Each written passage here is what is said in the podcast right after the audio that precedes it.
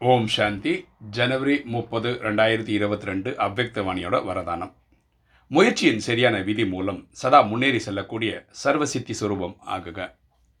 முயற்சியின் சரியான விதி மூலம் சதா முன்னேறி செல்லக்கூடிய சர்வசித்தி சுரூபம் ஆகுக. விளக்கம் பார்க்கலாம். முயற்சியின் சரியான விதி என்னவென்றால் அநேக என் எனது என்பதை மாற்றி ஒரு என்னுடைய பாபா என்ற நினைவில் இருப்பது. மற்றும் எது வேண்டுமானாலும் மறந்து போகட்டும். ஆனால் என்னுடைய பாபா என்ற விஷயம் மறக்கக்கூடாது.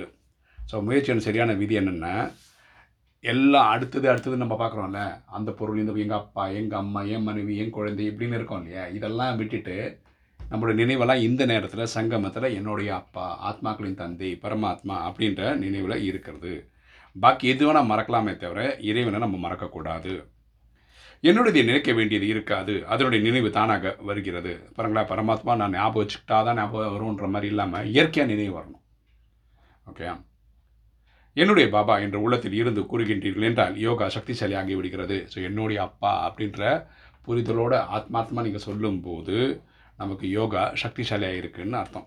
எனவே இந்த சகஜ விதிப்படி சதா முன்னேறி கொண்டு வெற்றி சுரூபம் ஆகுங்கள். அதனால் இந்த ஃபார்முலா பயன்படுத்துங்க. ஈஸியாக முன்னேறி போங்க. வெற்றியும் அடையுங்க. ஸ்லோகன் மாயையை வென்றவர் ஆக வேண்டுமென்றால் அன்பின் கூடவே ஞானத்தின் அசிவாரத்தையும் உறுதியாக ஆக்குங்கள். மாயையை வென்றவர் வேண்டுமென்றால் அன்பின் கூடவே ஞானத்தின் அஸ்திவாரத்தையும் உறுதியாக ஆக்குங்கள். நம்ம மாயையை ஜெயிக்கணும்னா அன்பு பரமாத்மா கூட இருக்கிற அன்புக்கு கூட நம்ம என்ன பண்ணணும்? இந்த ஞானத்தை நல்லபடியாக உள்வாங்கிக்கணும். ஞானத்தினுடைய ஃபவுண்டேஷன் வந்து ரொம்ப பவர்ஃபுல்லாக வச்சுக்கணும்.